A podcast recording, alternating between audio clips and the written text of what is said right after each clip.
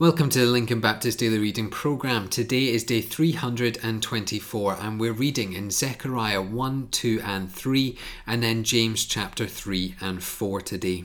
Now, as Haggai encouraged the building of the temple, Zechariah encouraged repentance and a renewed faithfulness toward God.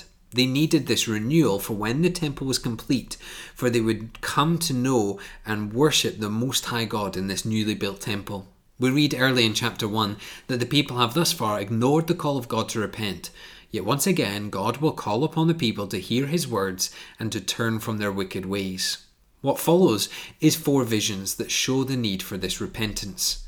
The first vision shows the desire of God for his people to love him. He is jealous for their love and obedience. The second vision tells us that God will break those who have tried to destroy the people of God. The third vision tells us of the call to come back to Jerusalem, the holy city which the Lord will bless and protect. And the fourth and final vision shows us the mercy of God, removing the punishment from the people and blessing them with a renewed relationship in Him. You see, God is always in control, and He is always seeking His people's devotion and commitment. I question today are you committed to Christ? Or is He in the process of calling you back to Him? As we go into James 3 and 4, these two chapters are wonderfully challenging. Remember, James is focusing on showing us how a Christian ought to live. Today, he shows us some dangers we need to be aware of and the mitigations we can put in place to remain holy before the Lord. The main danger is in chapter 3, and that is our tongue, specifically the words that we use. We fall into a trap of being both godly, praising the Lord with our words, and worldly, speaking ill of others and speaking words of evil. Just as horses are controlled and guided by a bit in their mouths, just as large ships are guided by a small rudder, so the Christian is guided and controlled by what they say.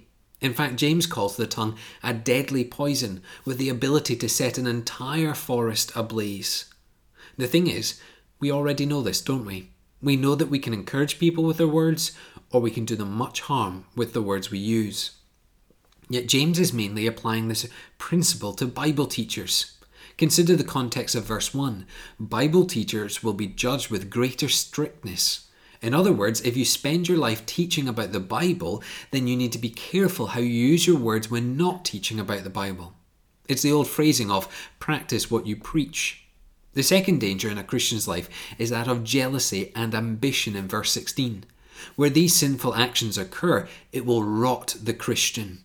There will be chaos and vile practices as the individual lives for themselves and their own success. This then turns into quarrels, and these quarrels occur because the Christian is pursuing the world rather than understanding that pursuit of Jesus means you become an enemy to the world. The third danger, though, is the final few verses of chapter 4 boasting about tomorrow. The idea is that we think we know what we're going to do, how we will do it, and whether it will bring us success or not.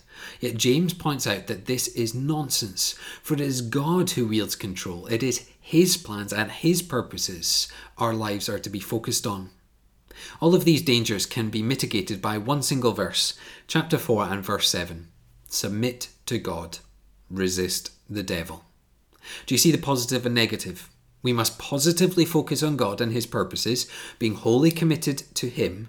Then we are to resist the devil, essentially waging war against his antics. The challenge from today is to spend time with God seeking after Him, then taking all you've learned and applying it to your speech, to your agenda for life, and to your everyday interactions. It is more than just reading the Word of God. You see, it's about putting the Word of God into action. Let's pray. Father, we do indeed pray that we would both read and put into action what we read in your word. Father, we pray that we would be committed to Christ Jesus, that we would hear him beckoning us back, and that as we come to him, that we would be convicted of our sin, of how we use our words, of how we are towards one another. And Father, we pray that we would mitigate those risks by being wholly committed to you and resisting the devil. We pray this in your precious name. Amen.